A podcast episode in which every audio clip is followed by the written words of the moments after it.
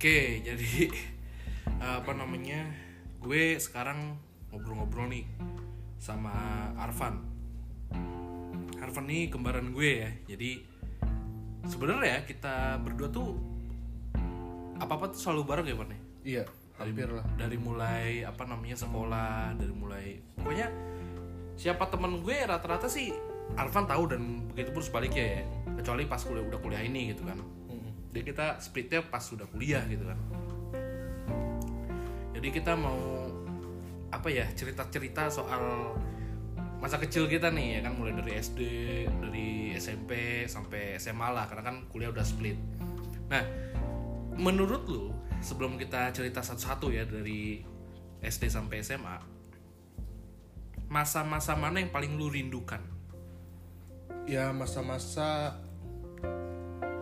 sebetulnya SD sih. SD ya? Kenapa SD? Karena SD tuh kita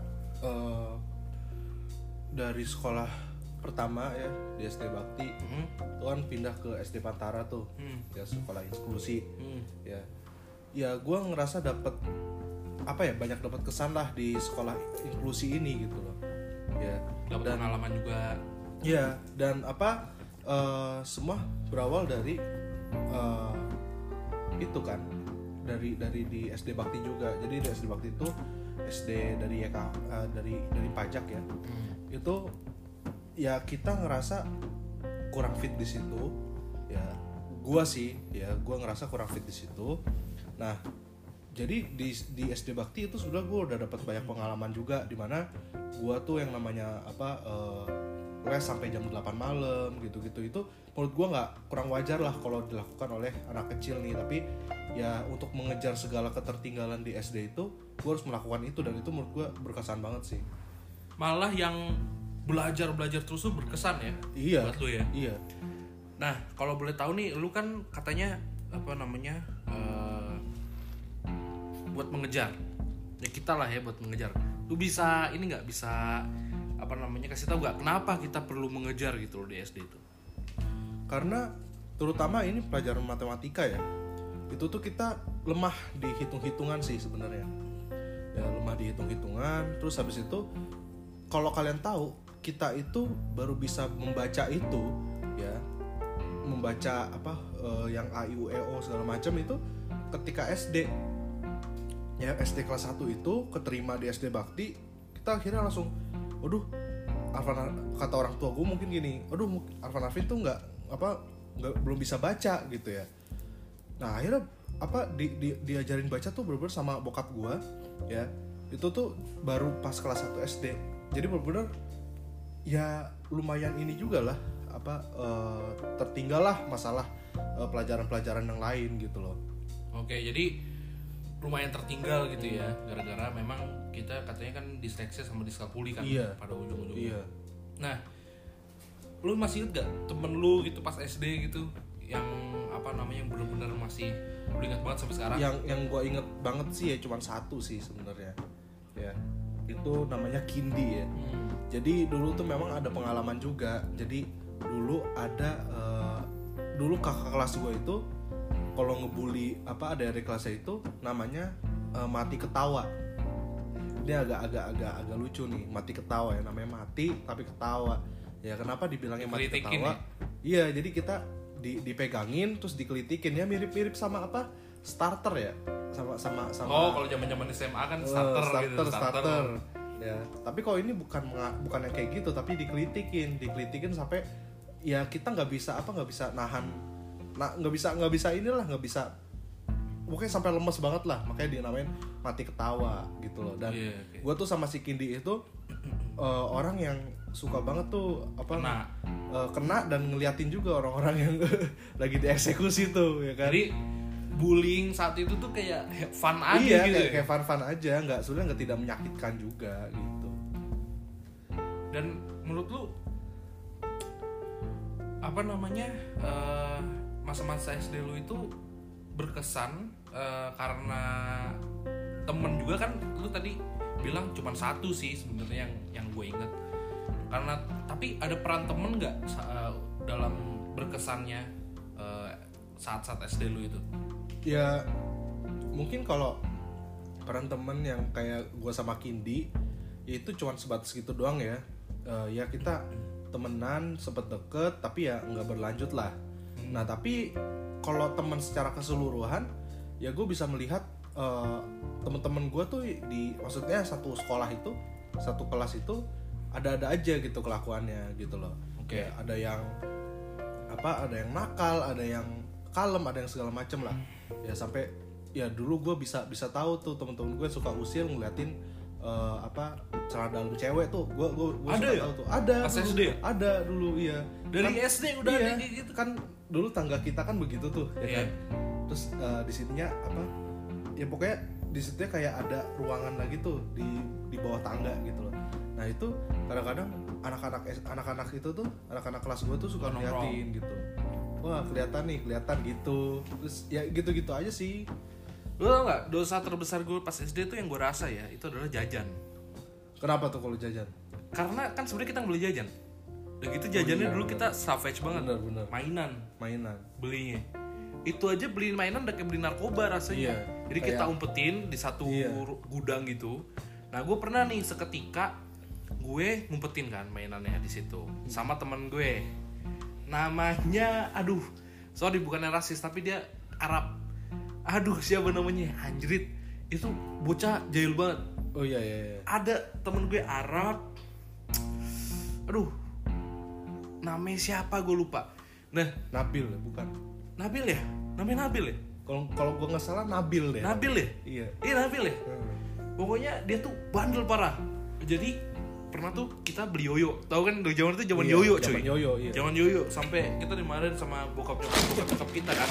Yeah. Gara-gara yoyo gitu kan. Yeah. Apa-apa yoyo, punya duit dikit yoyo gitu. Yeah. Nah, gue tuh beli yoyo sama Nabil.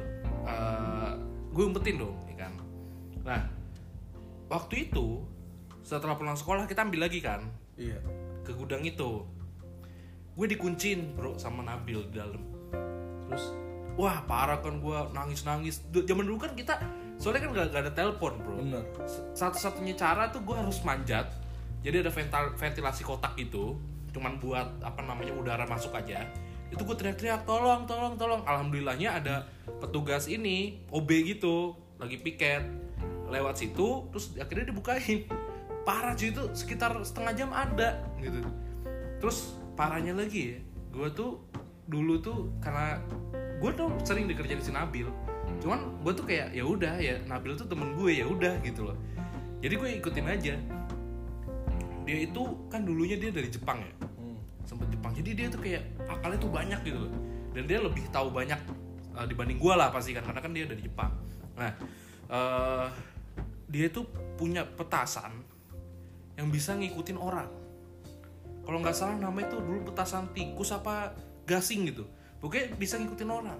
Nah, jadi dia tuh masang ke kepala sekolah.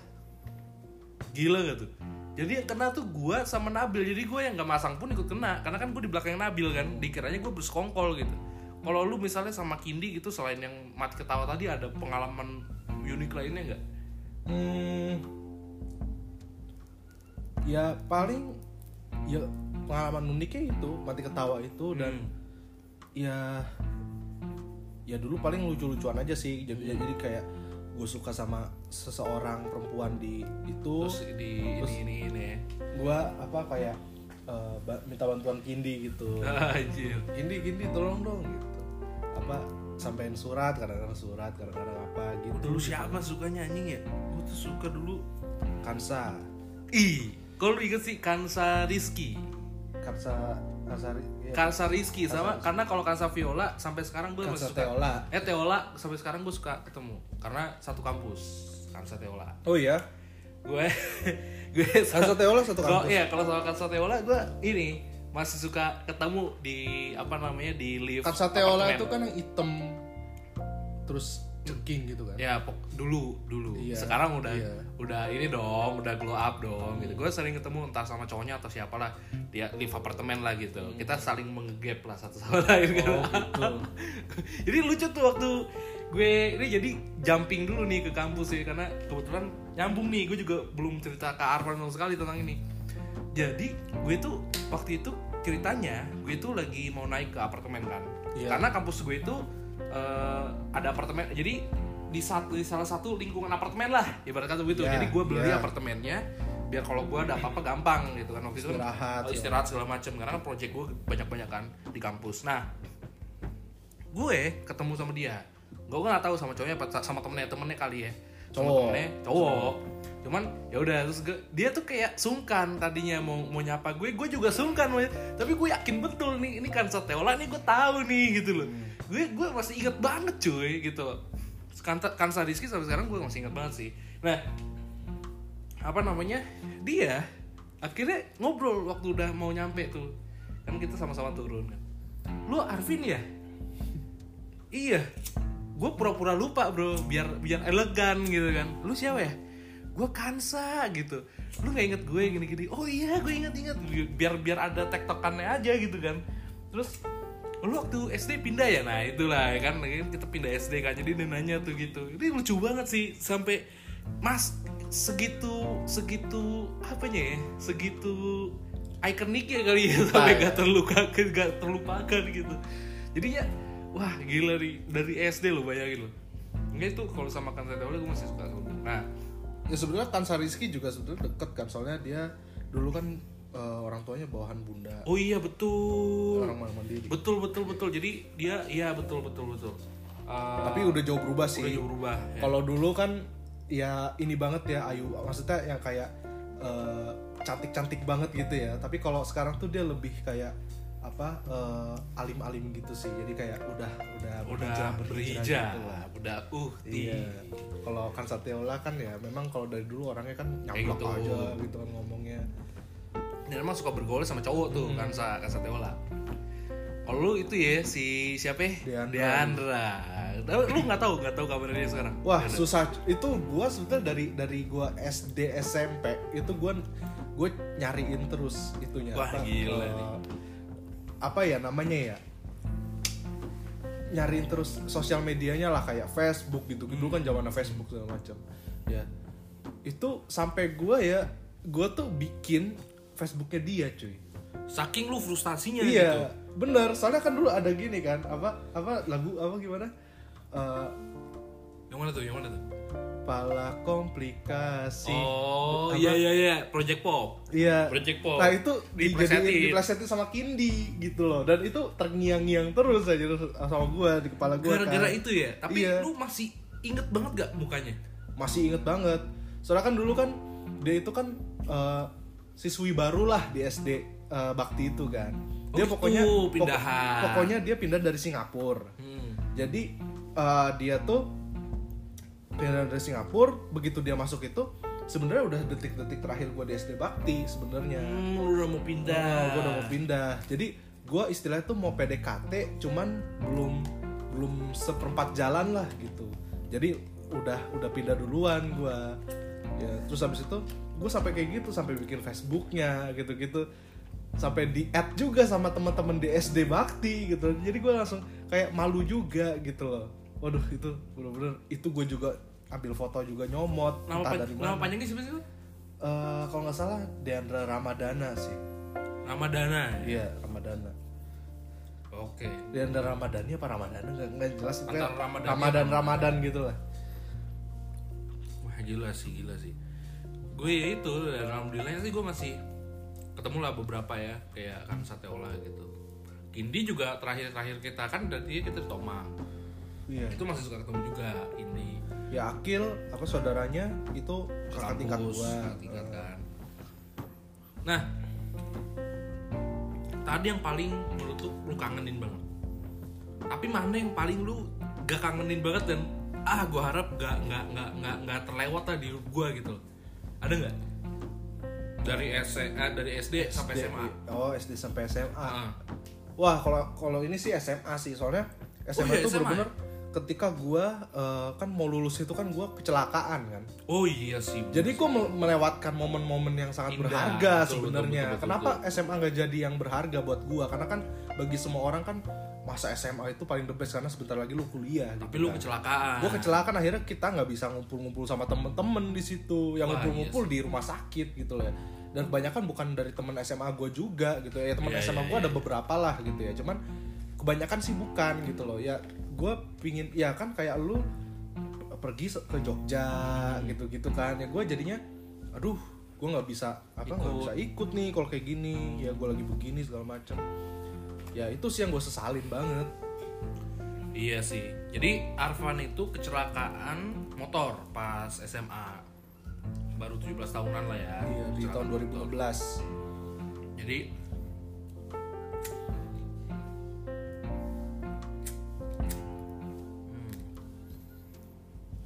jadi gitu ya guys, maksudnya ya makanya kalian hati-hati lah kalau ngapa-ngapain tuh hati-hati, karena kalau misalnya udah kena musibah itu ya musibah memang di tangan Allah ya, cuman jadinya kita kan terlewatkan lah gitu sama yang momen-momen yang berharga gitu. Iya. Kalau gue sih yang paling gak mau gue ulangi gitu, gak gue kangenin itu saat-saat SMP sih. Berantakan ya?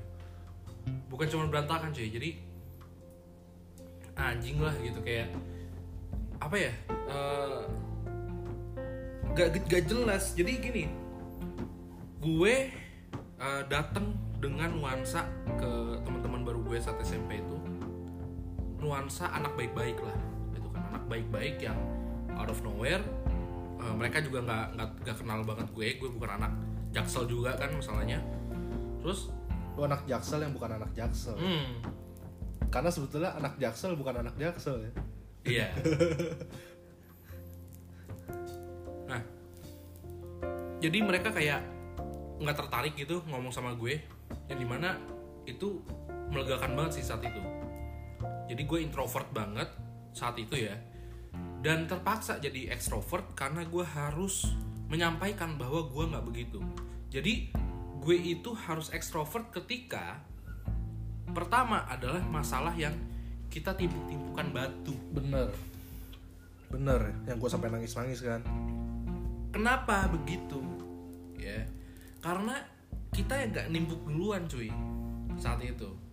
Jadi kita karena saking introvertnya, kita suka waktu istirahat itu dipakai untuk main di pohon. Iya, karena sekolah kita dulu semi sekolah alam tapi nggak full sekolah alam ya kan, di GC itu. Iya. Adalah satu temen nih jahil, mungkin maksud dia adalah biar kita tuh bersosialisasi gitu, berinteraksi. Dia mungkin greget, dia nimpuk batu kecil kena kepala gue, cetak gitu kan. Nah kebetulan waktu itu kita udah ada temen ya, Gumi. Iya. Gumi, salah satu Gumi the best lah. Ya, nah, dia gue digituin kan, namanya kalau anak introvert itu disenggol itu bisa pecah bre. Iya. Pakai hati-hati kalau ada temen lu introvert. Sama aja bangunin macan tidur. Iya, ya? Lu lebih baik bener-bener ngajak dia ngomong daripada lu kayak begitu gitu. Kalau lu ngajak dia ngomong dia nggak bales ya sudah ya kan. Dan kalau lu timpuk bisa pecah bre, bener bre, kayak macan tidur. Nah si Gumi tuh ngeliat kan, cetak nih si Arvin nih kena nih gitu, dibales sama Gumi. Kalau Gumi kan bukan introvert, cuman dia memang suka main sama kita aja kan.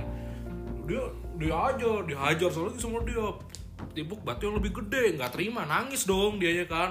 Timpuk lagi, kita timpuk-timpukan bertiga kan, jadi 3-1. Nah di laporinnya gue duluan yang nimpuk karena batu yang dilempar pertama itu sama tuh orang itu kecil. Nah itu jadi perkara kan. Nah gue akhirnya jadi harus ekstrovert.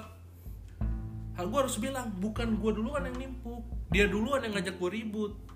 Ya kan orang nimpuk batu masa ngajak berteman kan gak mungkin dong. Iya. Tidak ada orang mau jadi teman gue nggak abis nimpuk batu, nggak mungkin, nggak ada gitu loh. Tentara lagi tawuran apa emang nyari musuh kan gitu. Itu kalau nggak salah orangnya yang diajak berantem ngumpet ya? Tawuran bre, itu nyusain, ada lagi tawuran nyusain pihak sekolah.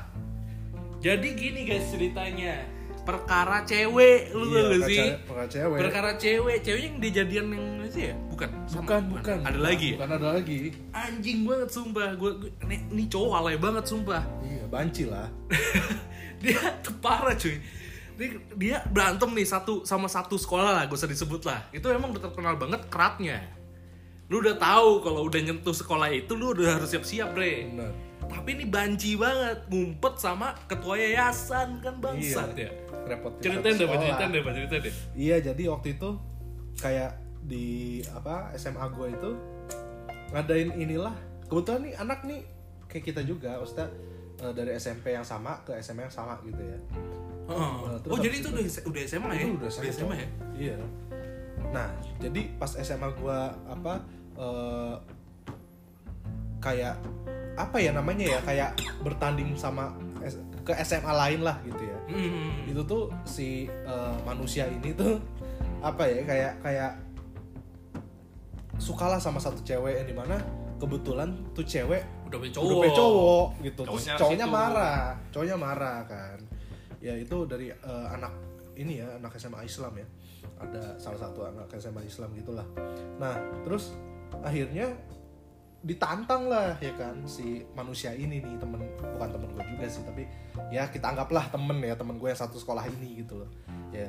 Diajak ditantang lah, ayo kalau mau ribut tuh gini ya. Ini udah si bocah ini yang dari SMA Islam ini nantang itu udah bener-bener sekolah lawan sekolah, jadi tawuran sebenarnya.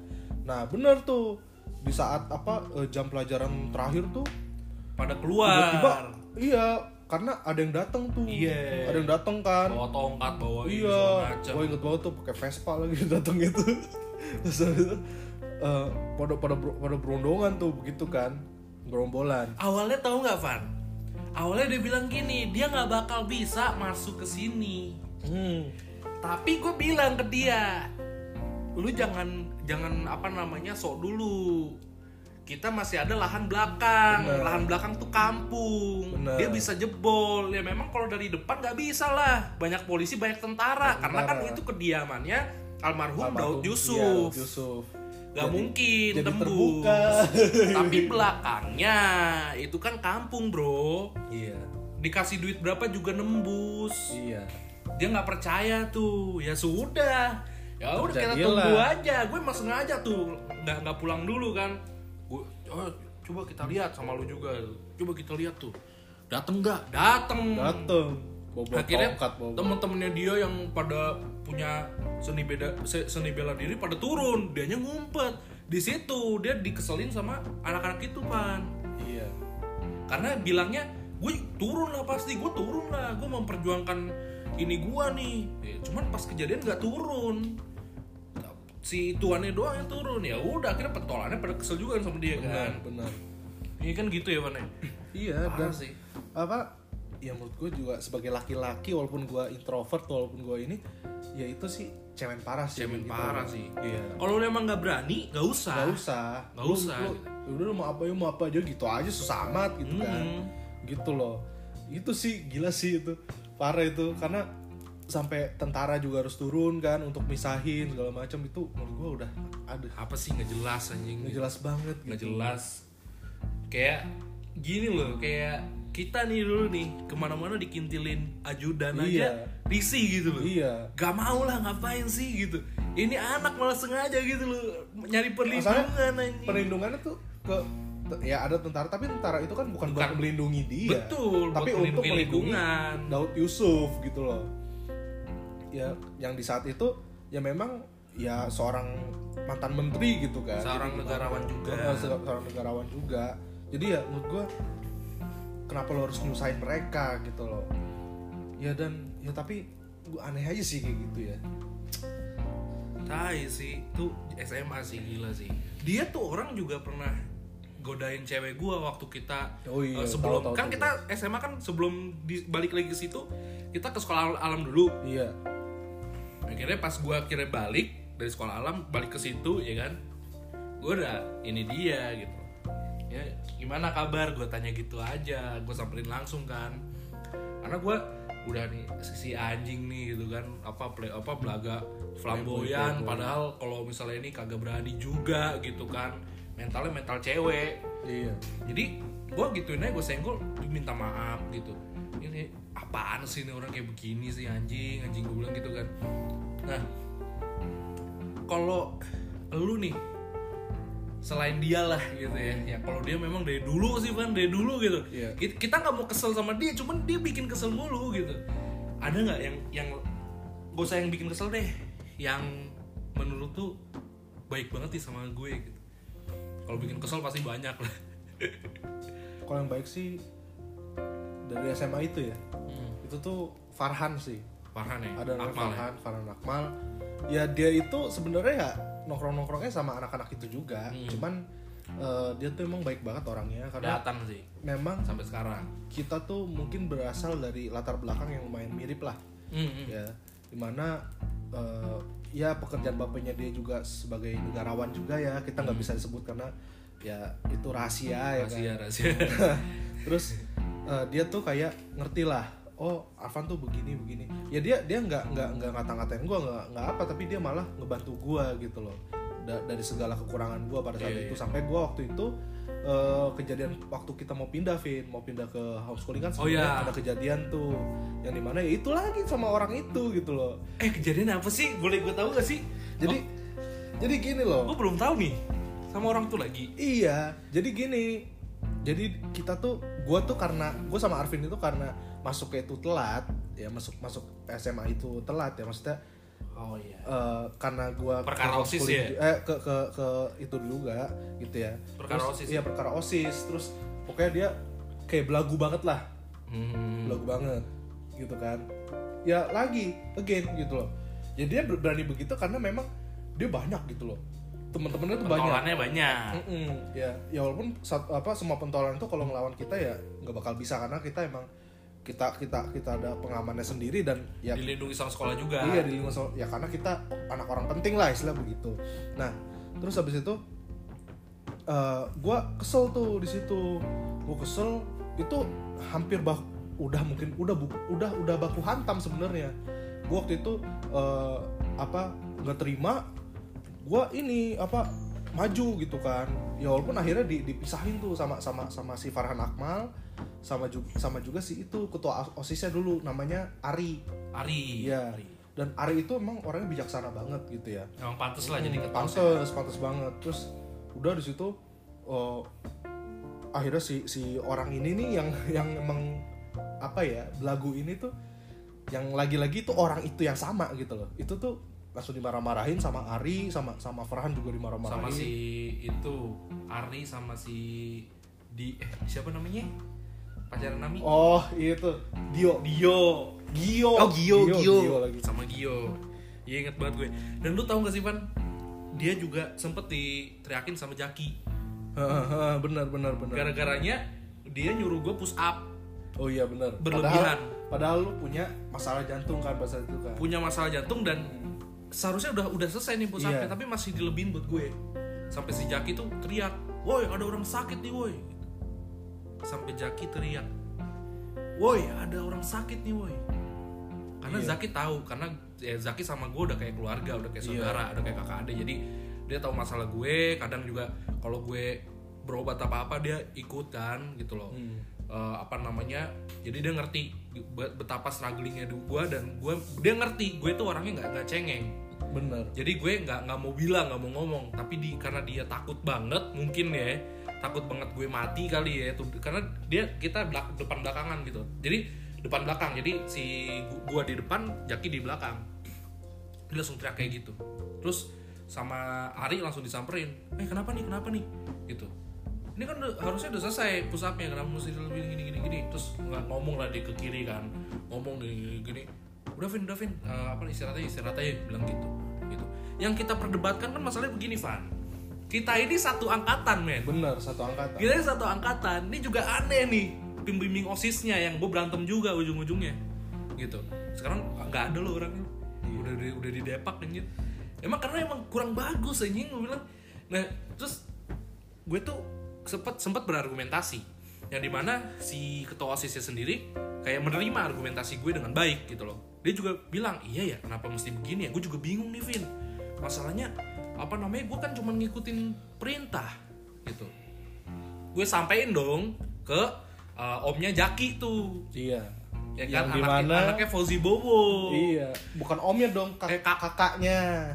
kakaknya ya. Kakaknya, kakak sepupu. Jadi Pak D lah. Pak D bukan sorry. Kakak sepupu bener ya. Sepupunya Jaki.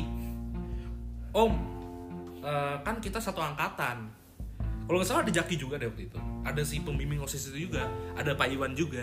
Yang di kantor. Yang di kantor. Ya, tahu gua. Kita kan satu angkatan. Kenapa kita diperlakukan seperti kita angkatan baru? Iya. Ini kan nggak fair. Ini akan memberikan contoh ke junior untuk melakukan satu hal yang sama. Kedua, untuk tidak respect, karena mau bagaimanapun respect terhadap senior dan respect terhadap junior juga itu diperlukan gitu loh. Tapi kita nggak dapet nih di sini gitu loh, karena kan kita direndah-rendahkan nih kalau kayak gini caranya. Nanti mereka lihatnya ini anak satu angkatan kok dibully begini, berarti gue besok-besok bisa dong ngebully satu angkatan gue. Nggak solid jadinya kan. Nah, terus si sepupunya Jaki ya juga ya gitu. Ini harus gini. Cuman yang pembimbingnya nggak terima, entah apa, gue nggak mau nyebut lah. Itu yang membuat gue marah lah, hal itu gitu. Gue nggak mau nyebut, cuman jelas itu yang membuat gue marah gitu kan. Terus akhirnya ya udah gue dipisahin kan sama Pak Iwan sama Jaki juga. Udah Vin, sabar dulu. Tenang aja, kamu nggak usah, kan dulu namanya BKS apa gitu. Kamu nggak usah ikut BKS juga, saya jadiin OSIS kok, tenang aja gitu. Duh, oase dulu. Oase, saya tetap jadiin OSIS kok. Kamu tenang aja, udah nggak apa-apa gitu. Kamu santai-santai aja. So, kalau Pak Iwan lu tau lah ya kan gitu. Dia paling takut banget kita ini kan. Terus sampai kita mau pindah ke homeschooling pun dia kayak, iya, ayolah Vin, udah nggak apa-apa, santai aja lu. Kamu di sini aman lah gini gitu. Nah, cuman ya udah gue orangnya nggak mau memanfaatkan orang tua gue gitu. Gue mau stand alone gitu loh. Iya. Kalau memang nih sekolah emang bangsat gitu ya. Bangsat maksudnya aja. bukan the whole school ya, cuman kalau misalnya ada orang yang bangsat di sekolah ini gitu ya, dan gue nggak suka, gue yang keluar, bukan orang yang keluar. Karena pilihannya gitu. Kamu mau saya keluarin dia? Gitu. Gue bilang nggak mau apa nggak usah. Gitu. Saya nggak mau top rezeki orang, gue bilang kan. Pokoknya saya yang keluar Pak, saya udah kekeh. Akhirnya kita keluar. Dan HSKS gimana Pak menurut lu Pak? Homeschooling kan banyak stigma orang tuh yang macam-macam ya. Gimana? Seru gak sih homeschooling tuh? Seru sih. Seru ya? Soalnya nyantai ya. Dulu kita sekolah dengan segala aturan, dan ini benar-benar ya memang Kaseto the best lah masalah iniin anak. Asasi anak. Bener. Karena ya senakal apapun anak, seini apapun anak, mereka itu juga punya hak untuk sejahtera sebenarnya. Jadi itu yang dilakukan sama homeschooling itu. Jadi nggak ada pengekangan nih anak harus begini harus begitu. Ya udah, just yang penting lu sekolah, yang penting lu nyaman. Betul. Iya, gitu loh. Jadi benar-benar ya itu. Apalagi kita bisa berteman dengan, kita bisa pilih teman kita yang mau yang mana nih. Cocok ya. Dari yang nakal banget sampai yang ini, dan yang nakal banget pun nggak yang gimana-gimana. Betul, gitu loh. Betul, itu yang iya. Nih ada nih ya temen di HSKS itu yang memang dia udah nakal selebgram, iya kan? Udah nakal selebgram. Dulu selebgram tuh nggak banyak. Bener. Selebgram itu something. Kalau sekarang selebgram ya kakak gue selebgram lah gitu loh. Nah tapi dulu tuh nggak beda. Selebgram itu mainnya sama selebriti, iya. Pasti. Nah tapi kita temenan gitu loh, kayak dia nyimpen rahasia gue nyimpen rahasia dia gitu kan, kita muter bareng segala macem, temenan kita gitu loh. Kayak ya udah ya, kita tuh satu almet bro dulu. Walaupun kita nggak ada almet, cuman tetap aja kita satu sekolah gitu. Iya. nggak boleh ini sama gue nggak boleh ini sama lu. Respect each other aja. Lu tahu gue begini ya sudah, lu tahu lu tahu gue tahu lu begitu ya sudah. Nggak ada yang si ini nih begini, si itu nih begitu, nggak ada gitu ya kan. Terus gue di situ diajarin lah ya kan, gini nih cara bergaul, gini. Jadi gue kayak wah mantep banget ya di sini ya. Gue dulu zaman di SMA yang sebelumnya itu, yang di GC itu kan eksis kan, anak-anak eksis tuh. Iya. Yang mungkin masih jauh lah dari selebgram. Iyalah ya kan? Orang followersnya paling cuma 1,000. Iya. Itu udah bilang eksis kan. Itu udah kayak sombong banget anjing. Iya, kayak bener. Bisa nih ada temennya dia nih main sama kita nih, di update di sosial media pasti dikomentarin, ngapain lu main sama dia? Iya kan? Emang bangsat memang. Tapi kita waktu di SKS aduh gitu nggak begitu bro gitu. Kayak jauh lebih terkenal. Iya. Yang selebgram lah. Dan gue tuh bahkan dipilih sebagai ininya mereka gitu loh, kayak mentornya mereka di kegiatan entrepreneur. Dan itu gue merasa wah jadi sih gue kalau nggak ke HSKS nih gue nggak jadi kayak gini sih. Bener sih, kayak gue tuh nggak bakal maju men gitu. Gue pasti mundur gitu karena dimundurin sama keadaan anjing. Kayak nggak bakal terdepan terpercaya tumbuh bersama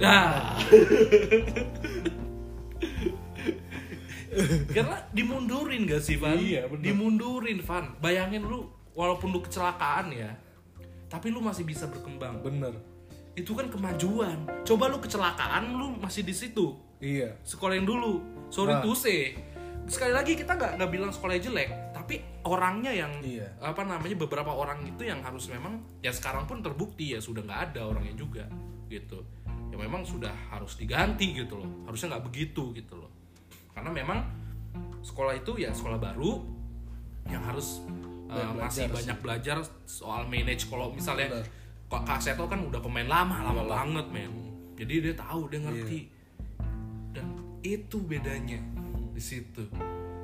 Akhirnya gue bisa jualan kopi sekarang, akhirnya lu bisa sempet buka klinik ini kan psikologi, akhirnya bisa inilah hidup lah gitu kan. Dari tadinya pakai jam Tissot dari bokap, sekarang pakai Rolex kan gitu kan. Iya sih.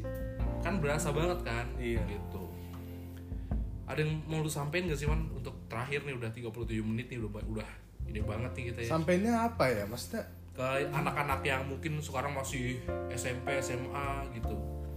Ya kalau menurut gue sih gini, buat anak-anak seperti gue ya, gue anak introvert, yang dimana pasti banyak banget anak introvert di luar sana yang bahkan dirundung sama temennya apa gimana gitu ya.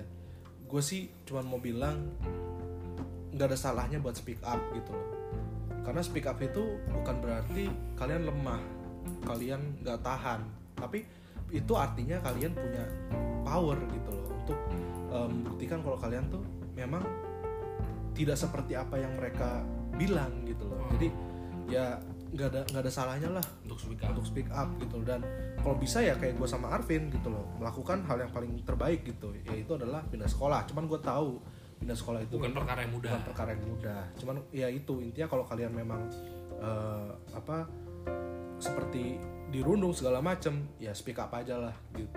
Mantap. Dan gue juga mau nyampein kegagalan yang terjadi hari ini bukan berarti kegagalan untuk esok hari. Iya. Jadi jangan sedih, jangan putus asa cuman gara-gara kegagalan yang hari ini terjadi. Bahkan karena satu kegagalan. Benar. Jadi lu kayak merasa, misalnya nih sekarang SBM ya kan, wah gue gagal nih masuk ke perguruan negeri ini, lu jadi sedih, lu jadi terpuruk, lu jadi putus asa. Jangan ya, malah nggak kuliah. Jangan. Kalau misalnya orang tua lu masih punya uang, kuliah lah gitu, walaupun swasta kuliah. Di sini zaman sekarang ya terutama udah nggak pikirin lagi bre swasta negeri ya kan. Yang masuk negeri dalam dengan cara kotor juga banyak. Iya. yang masuk negeri pakai kenalan orang dalam juga banyak ya. Kalau udah kayak gitu, apa yang bisa dibanggain? Gak ada, karena yang bisa dibanggain itu adalah diri lu sendiri, bukan sekolah lu. Ya contohnya ini aja kayak si Zaki kan. Zaki walaupun dia pinter luar biasa, cuman dia tetap ya udah, walaupun dia punya kenalan, iya benar, dia tetap swasta. Dia nggak sewenang-wenang sih emang. Karena dia pikir pakai otak bukan pakai tangan. Iya. Pikirnya gitu loh. Gue nih pengen kuliah buat diri gue gitu, bukan buat status. Bener. Gitu. Bener. Jadi nggak usah lah kalian jadi malah nggak kuliah setahun. Jangan. Coba terus ya kan. Kalau misalnya udah mentok swasta, hajar aja, masuk aja swasta gitu. Pilihan banyak, tinggal kalian pilih sesuai dompet orang tua kalian. semua kuliah itu bagus, semua kampus itu bagus. Tinggal kalian aja yang memanfaatkannya. Oke, sekian bro, udah 40 menit kita ngobrol nih, mantep banget ya. Kita cerita-cerita tentang masa kecil, masa remaja kita. Dan thank you udah mendengarkan podcast dari gue, Arvin Awal Santoso, untuk kalian semua. Dan stay safe, wear your mask, and see you ya. Sampai berjumpa di podcast berikutnya.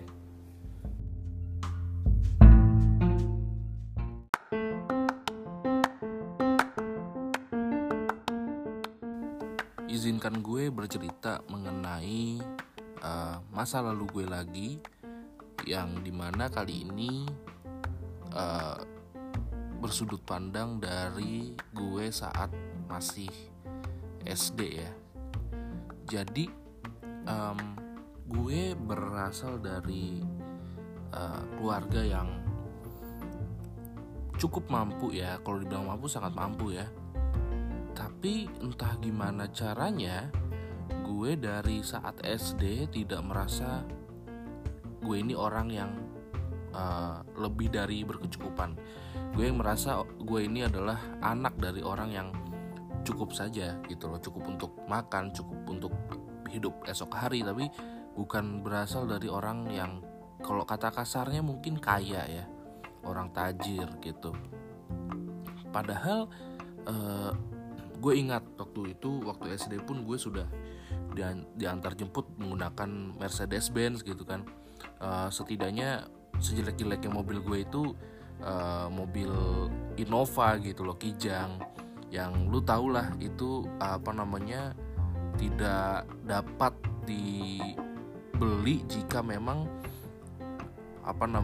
secara cash ya. Karena orang tua gue itu memang sedikit anti dengan kredit, sehingga kalau beli mobil, rumah gitu selalu cash. Dan ya lu tau lah gitu ya harganya berapa gitu. Tapi ya namanya gue masih kecil saat itu ya, tidak sadar bahwa itu mobil mewah, itu rumah gue juga rumah bagus ya. Gue tidak sadar karena kan masih kecil, masih SD. Dan gue memang memiliki sudut pandang lain dari kehidupan ini gitu loh. Gue cuma tahu tetangga gue itu orang kaya karena dia sering bolak-balik ganti mobil. Dan gue cuma tahu saudara gue itu kaya-kaya dari ceritanya orang lain juga gitu loh. Tapi gue gak pernah tahu ya bahwa orang tua gue itu adalah kaya gitu loh, adalah orang kaya. Sampai suatu saat gue itu merasa minder sama diri gue sendiri. Itu saat gue masuk SMP. Itu gue minder karena gue tuh merasa gue bukan anaknya siapa-siapa. Sementara teman-teman gue itu, karena memang private school, gue saat SMP itu lumayan bergengsi ya, lumayan menjadi inceran untuk orang kaya untuk menaruh anaknya di situ, untuk menempatkan anaknya di situ untuk bersekolah.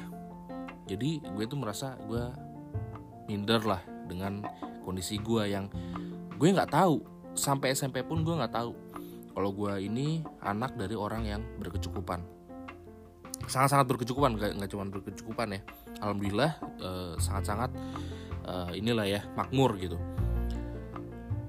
Dan gue ngira paling tuh gue cuma tahu nyokap gue kerja di bank sebagai pegawai biasa, bokap gue bekerja di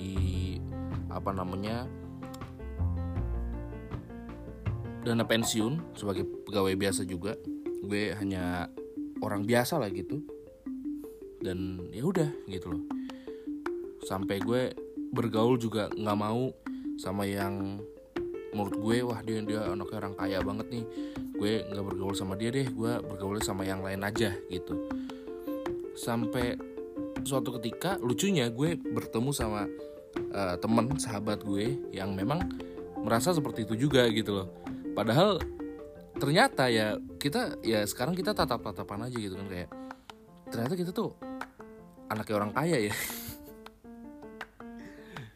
dulu pas SMP kita berasa paling bopung itu bocah kampung. Saking kita merasa seperti itu, kita sering diejek, wah bopung lu sama teman-teman kita waktu SMP itu. Memang jujur terasa sedih gitu ya. Tapi mengetahui bahwa orang tua kita ini memang sebenarnya tidak hanya kaya tapi juga berpengaruh. Kita terdiam kayak. Jadi selama ini tuh kita harusnya bisa, nggak cuman bisa tapi malah ya. Bisa melampaui mereka lah gitu. Nggak cuman bisa, jadi maksud gue nggak cuman bisa bergaul dengan mereka tapi bisa melampaui mereka. Karena ternyata orang tua kita itu luar biasa. Gue terus terang ya, setelah gue ngobrol ya saat belakangan ini dengan nyokap gue tuh, gue merasa sedikit kecewa karena kenapa gue baru tahu saat ini gitu loh. Sementara dulu gue kayak nggak begitu tahu. Saat SMA sih gue udah agak tahu karena gue kan lama-lama berpikir dong, ya kan, kok kita bisa ya setiap 5 tahun sekali ganti 2 mobil segala macem, kita bisa beli rumah di perumahan yang bagus. Itu walaupun itu untuk investasi sih, bukan untuk ditempatin, bukan untuk dipamerin segala macem. Dan tapi kan itu butuh uang juga gitu loh. Jadi kita bener-bener heran gitu. Gua heran gitu loh. Kalau memang bokap nyokap gua ini bukan orang yang kaya, tidak mungkin mereka bisa berbuat seperti itu.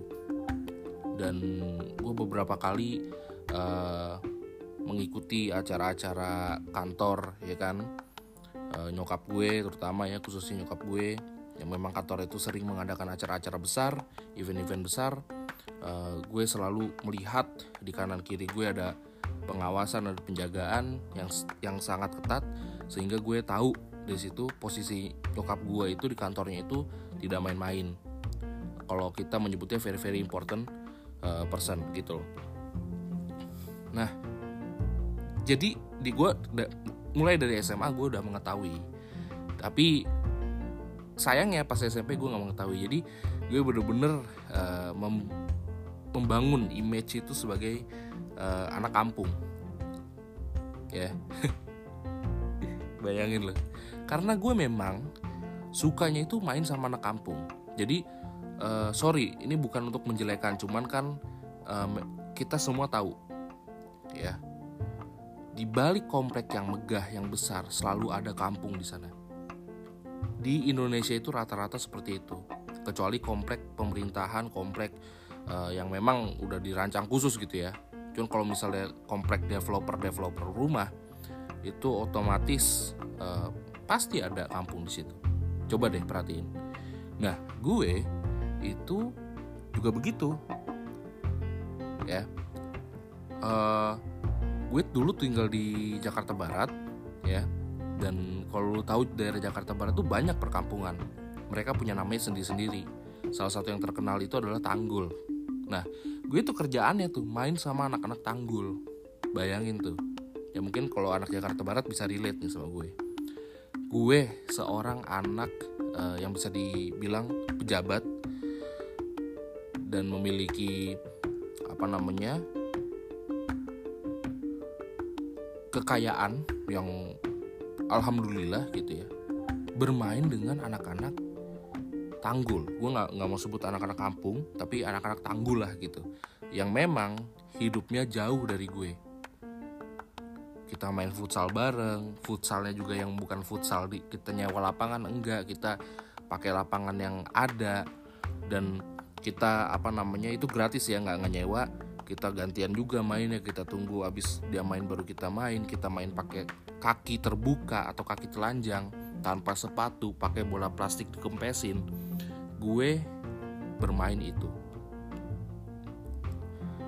Jadi gue marah ketika ada orang yang bilang gini ke gue, "Lu mah anak komplek, lu nggak pantas main sama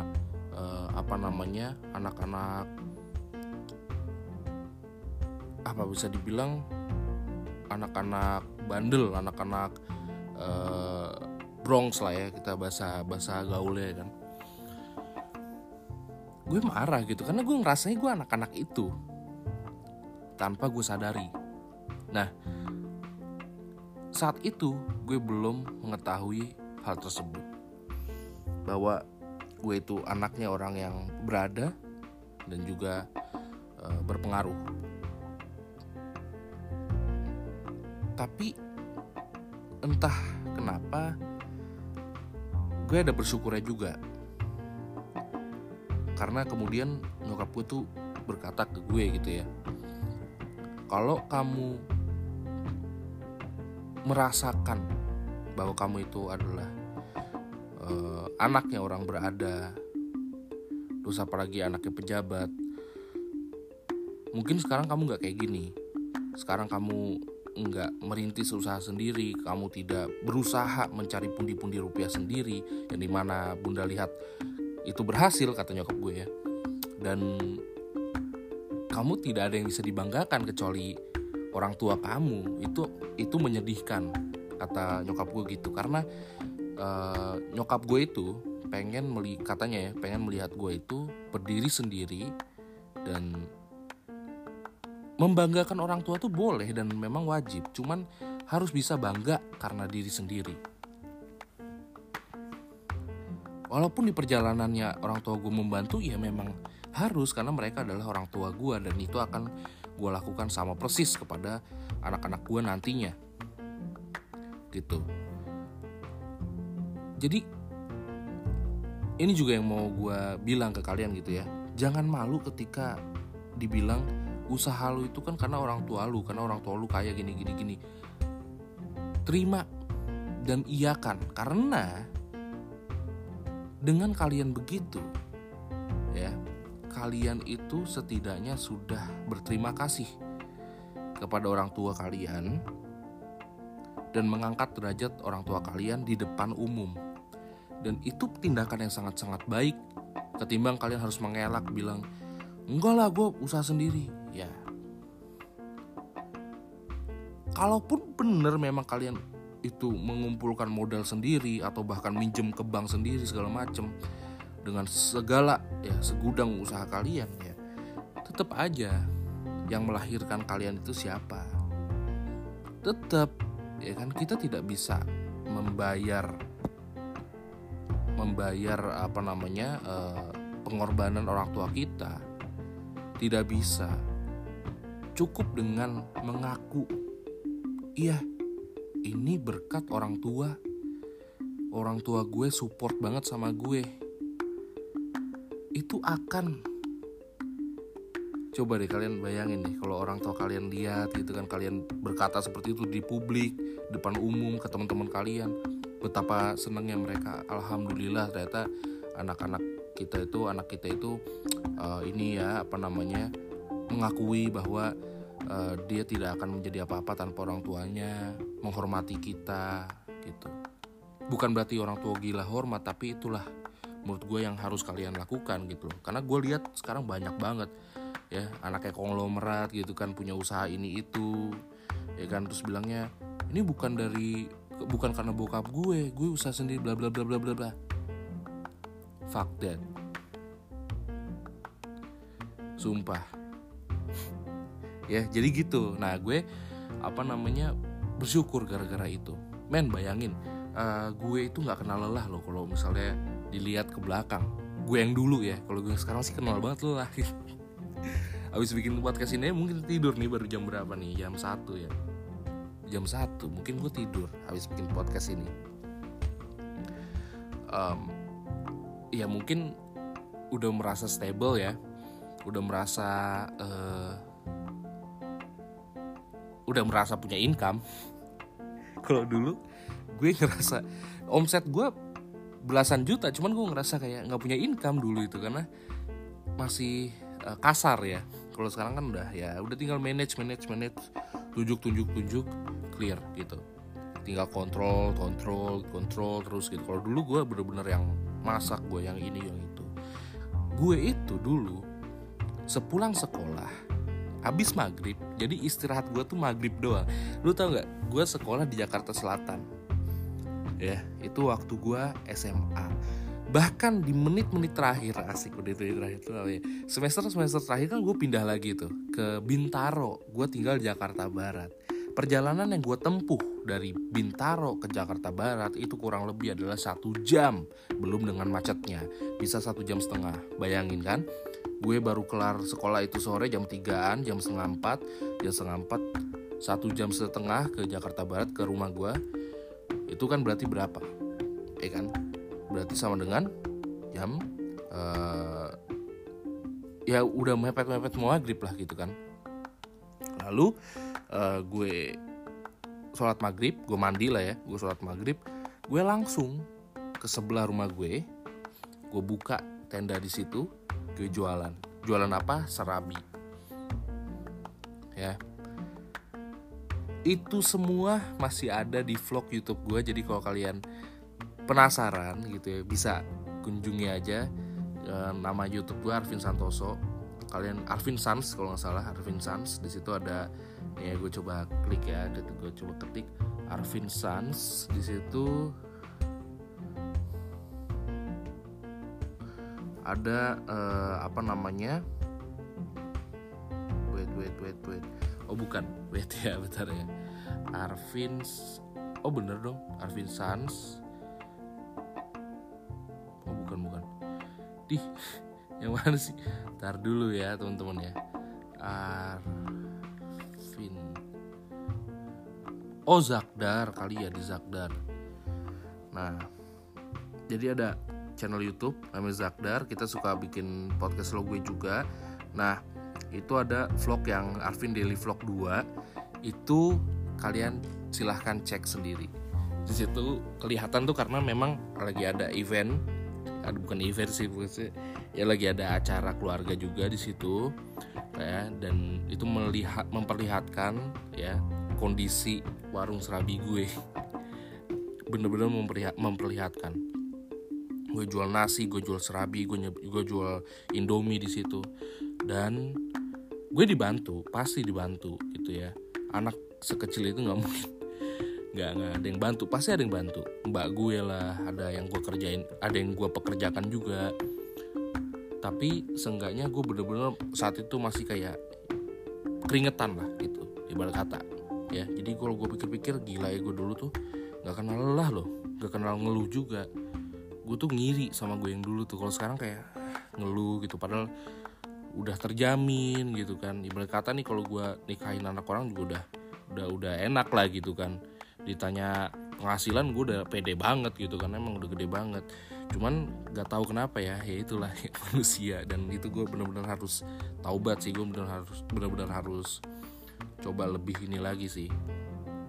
Yang jelas kalau gue saat kecil itu dimanja, saat kecil itu dimanja dalam hal toksik ya. Misalnya gue ngerengek minta mainan. Oh, I want to tell you something.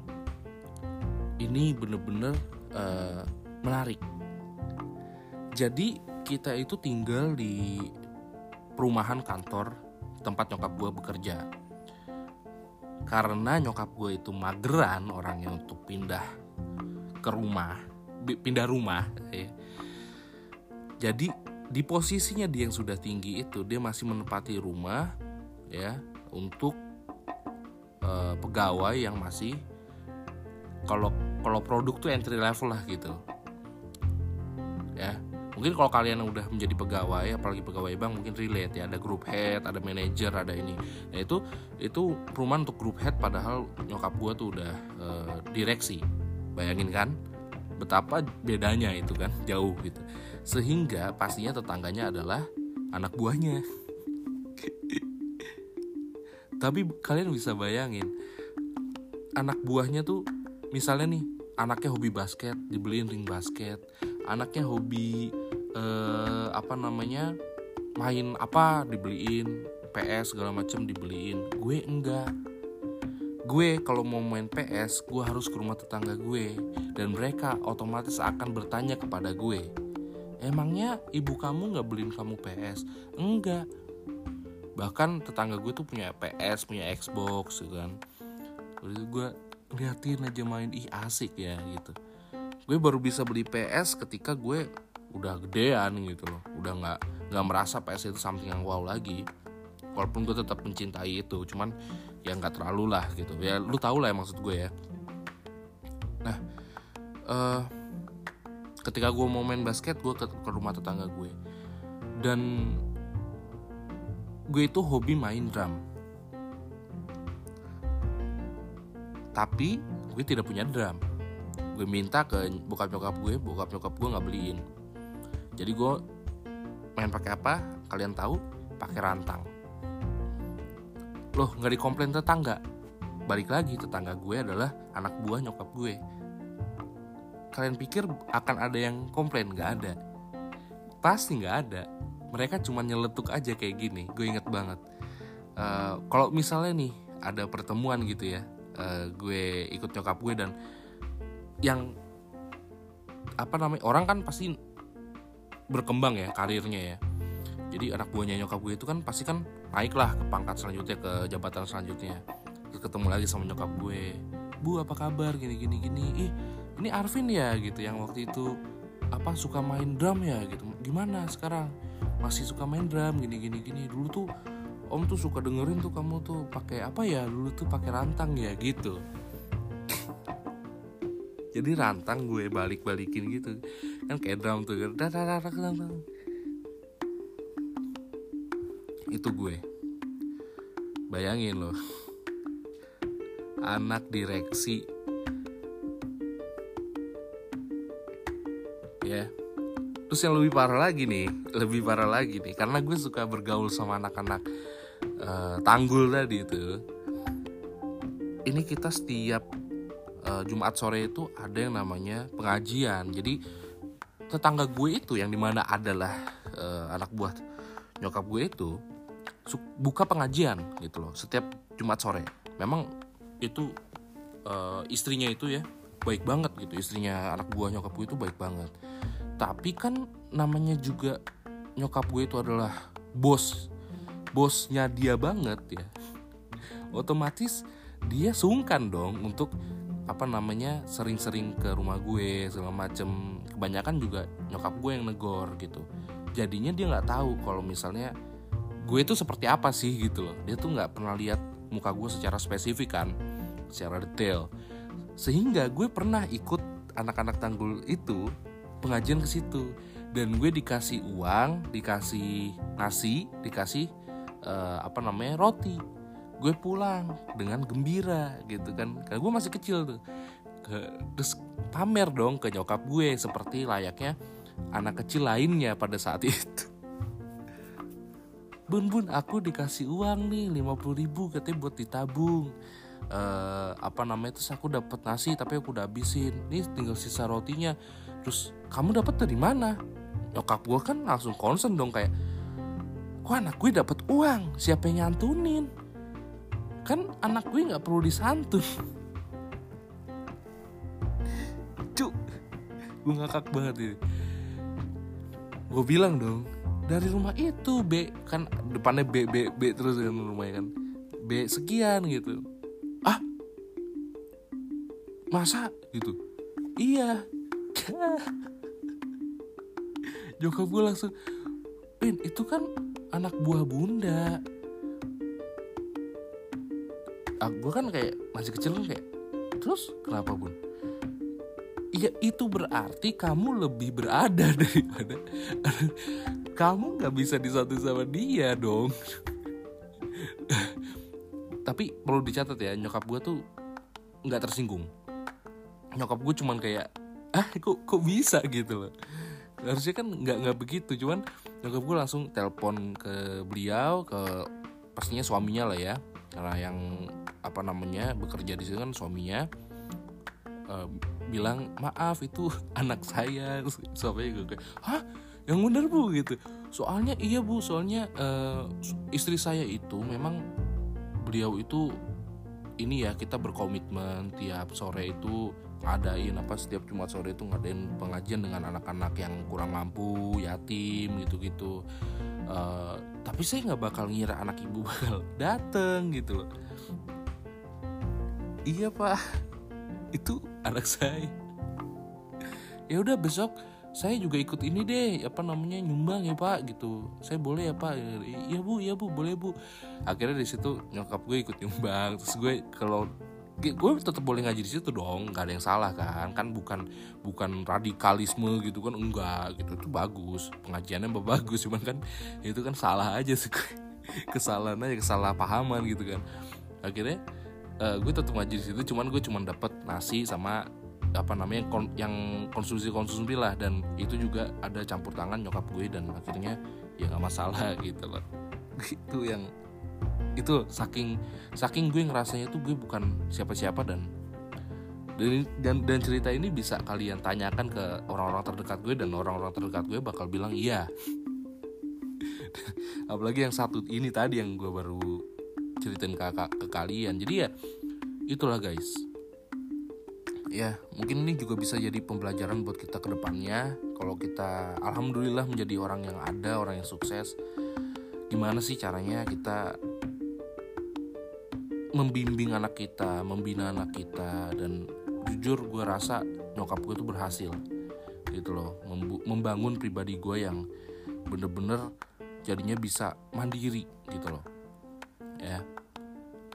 Oke, mungkin sekian dari gue ya, dari podcast dari gue Arvin Santoso kepada kalian semua, dan sampai jumpa di podcast lo gue berikutnya.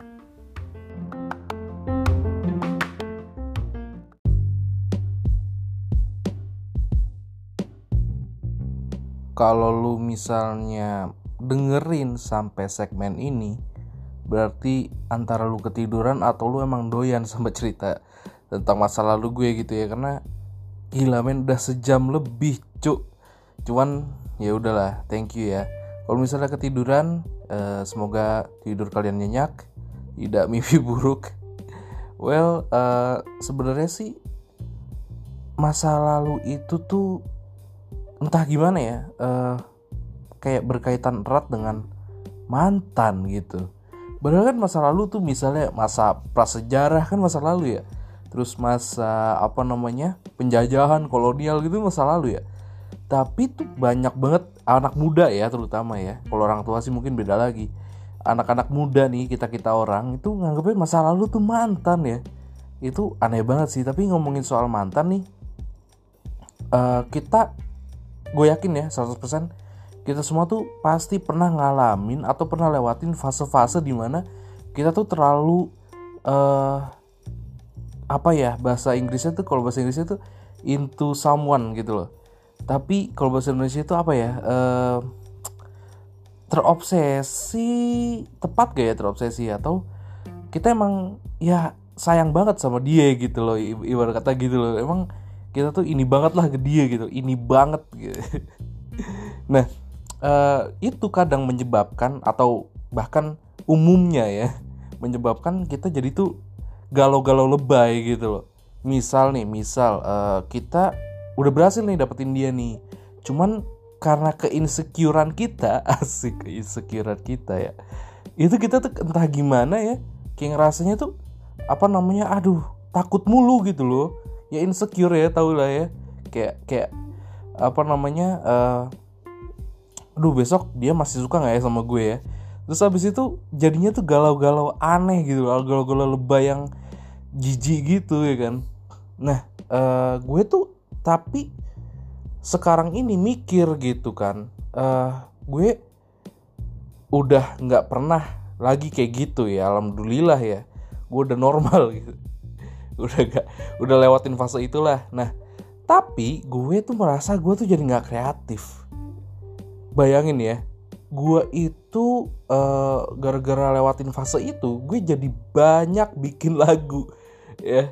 Lagu-lagunya tuh menurut gue, kalau gue kayak coba inget-inget lagi, terus gue coba genjreng pakai gitar lagi gitu, kayak wah gila sih sakit di lagu. Padahal tuh gue gak segalau itu harusnya kan. Tapi gila sih gitu loh, berasa banget gitu loh. Nah kalau misalnya sekarang gue bikin lagu aja, sulit men. Padahal kosakata yang gue kuasain ya, terutama bahasa Indonesia, itu jauh lebih banyak dong sekarang ya kan. Karena udah dewasa, udah tumbuh, udah kuliah. Dulu kan gue masih SMP. Tapi kok malah gak bisa ya, aneh deh gitu. Jadi gue mikir gitu, apakah banyak musisi tuh pakai narkoboy gitu ya, pakai narkoboy itu biar dapat feel-nya gitu. Gue nggak tahu dan gue nggak mau nyaranin juga. Cuman bisa jadi sih karena menurut mereka tuh itu gitu loh, biar dapat feel-nya. Cuman gue sih ya mau kata dapat feel-nya juga ogah sih, gila sih, gila aja lu narkoboy aja, cuma buat bikin musik ya kan, aneh juga sih. Cuman ya mungkin itulah gitu kan. Mereka tuh rasanya kalau nggak pakai narkoba itu gue nggak bisa merasakan apa gitu kan. Dan mungkin rasanya tuh 11-12 ketika kita lagi galau-galau lebay gitu sih gitu. Jadi keduanya emang nggak sehat sih. Tapi kalau galau-galau lebay itu fix sih men. Kayak misalnya lu emang passion lu di musik ya, itu lu coba deh kalau lu lagi galau-galau lebay gitu bikin musik dah, anjay itu tuh 100% pasti lu bakal gak nyesel sih, gila. Sakit banget, pasti musiknya tuh nusuk banget sih, sumpah. Ya gue soalnya kayak gitu loh. Nah tapi ada cerita ya, gue mau sharing dikit aja nih karena emang udah sejam lebih ya. Jadi udah tidak ini lagi ya. Tidak oke lagi untuk kita tambahin durasinya. Saat gue lagi galau-galau lebay gitu, gue tuh jadi gini, gue jelasin dulu ya. Saat itu tuh gue udah ditinggal sama mantan gue gitu loh. Gue diputusin, ya iyalah ya, diputusin. Karena gue tuh orangnya tuh gini bro, gue tuh orangnya itu sebenarnya itu paling gak bisa ngutusin cewek sebenarnya lo ya, gak bisa gitu loh, gak bisa aja, gimana gak tahu, gue gak bisa aja. Dan jadinya ya udah mantan gue lah yang mutusin gue sebagai cewek ya kan. Nah udah putus terus gue ya gila main pacaran 3 tahun gitu kan. Disuruh move on ya susah lah pasti kan, banyak kenangan segala macam bla bla bla lah gitu lah. Jadi kebawa-bawa tuh sampai gue kan gue udah SMA tuh ya, udah SMA terus gue pergi gitu kan, study tour sama sekolah gue ke Jogja segala macem gitu. Gue tuh sampai yang kayak diliatin teman gue mulu gitu, lu kenapa sih Ben gitu kan. Karena gue juga tingkah gue kayak yang suka ini bikin quotes atau ngarang-ngarang quotes galau gitu kan. Kayak apa ya contohnya ya, apa ya, gue mikir dulu deh, apa ya gue bisa kasih contoh untuk quotes galau ya. Gak bisa di sekarang nih, gila. Dulu tuh spontan aja gitu ya kan. Dan temen-temen gue kayak Arvin kenapa nih gitu kan. Cuman ya itulah, kreatifnya tuh muncul saat itu gitu. Ya sekali lagi ya disclaimer ya, gue gak tahu kalau yang lain sih, cuman kalau lu pada gimana, cuman kalau misalnya gue sih kayak gitu ya. Nah terus misalnya ngelihat sesuatu gitu, terus gue karang-karangin jadi something yang dalam, something yang kadang meaningnya juga painful gitu kan. Aduh gila sih kalau gue pikir-pikir, dulu tuh gue aneh juga sih. Dan wajar kalau misalnya teman gue sampai kenapa sih dia gitu loh, sampai segitunya men. Gue tuh dulu sampai bikin teman-teman gue khawatir gitu loh, kayak duh ini si Arvin beneran oke nggak ya, beneran fine aja nggak ya, beneran bercanda aja nggak ya, kayak gitu-gitunya apa beneran gitu-gitu. Ya udah gitu kan. Nah terus gue tuh ngerasa gue berlanjut kayak gitu sampai gue lulus, gue wisuda SMA. Nah jadi gue itu ngomong di dalam hati gue gini. Karena kan gini ya, nyokapnya mantan gue tuh saat itu masih berhubungan baik dengan nyokap gue. Karena mereka saat itu memiliki jalinan atau memiliki bisnis lah ya, kayak rekanan bisnis gitu sama-sama. Jadi masih berhubungan baik dan menurut gue saat itu masih erat gitu ya. Nah, gue tuh bilang gini saat wisuda tuh, kalau misalnya mantan gue atau seenggaknya nyokapnya mantan gue gitu ya datang ke wisuda gue berpikirlah untuk nggak move on lagi. Cuman kalau misalnya nggak ada dari dua orang itu nggak ada yang datang, gue berpikir untuk move on. Itu konyol aja sih, cuman gue bilang kayak gitu aja dalam hati. Dan ternyata betul nggak ada kan. Akhirnya gue putusin gue harus move on. Nah, percaya atau enggak guys, gara-gara gue ngomong gitu ya, yang tadinya dramatisir banget, ini banget ya, gak jelas lah gitu ya, galau-galau lebay. Seketika itu gue langsung kayak, gue ready nih untuk move on nih. Dan langsung pede lagi, langsung kayak ngerasa gue bisa ngebahagiain anak orang gitu loh, walaupun bukan dia gitu. Saat itu gue masih ini ke mantan gue kan. Nah, dari situ langsung tuh gue deketin cewek yang menurut gue menarik ya buat gue gitu. Terus habis itu menurut gue juga dia anaknya baik, merupakan figur yang oke untuk misalnya gue seriusin segala macem. Akhirnya ya sampai sekarang alhamdulillah gitu loh. Gue sampai yang kayak, wah kok bisa ya gue kayak gitu ya. Ya memang sih gue udah lama itu kan, maksudnya gue putusnya tuh udah setahun lebih ya kalau gak salah. Jadi ya sudah lama juga, cuman gue tahu juga banyak dari kalian atau banyak dari teman-teman gue itu yang untuk move on aja itu sampai sekarang pun kayaknya belum move on gitu loh. Bahkan sampai punya pacar baru gitu masih kayak, kalau ngomongin dia masih kayak kelihatan sedih segala macam. Kalau gue kayak teman-teman gue suka ini kan ngata-ngatain gitu kan, nyebut-nyebut nama mantan gue lah apalah. Gue kayak, ya kenapa ya terus gitu kan ya kenapa ya kalau dia mantan gue ya, itu kan masa lalu gitu-gitu. Nah ya kan, nah bahkan ya saking memang gue itu bener-bener menyatakan diri untuk udah move on, itu gue berani loh ngomongin bukan ngomongin sih, tapi buat cerita tentang perjalanan cinta gue gitu loh ya, yang terfokuskan kepada saat dimana gue memang sedang menjalin hubungan dengan mantan gue gitu, tanpa sedih, tanpa baper lagi, tanpa nangis ya, nggak sedih pasti nggak nangis, dan dengan bahagia gitu loh. Karena gue tahu mantan itu betul masa lalu, dan masa lalu itu sebenarnya gak usah dilupain gitu loh. Gak usah lu lupain. Kalau lu lupain masa lalu, lu gak bisa menghargai masa depan, dan juga gak bisa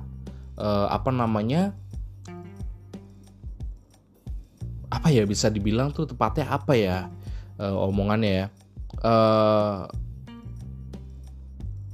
mencintai sih ya, mencintai masa depan gitu loh.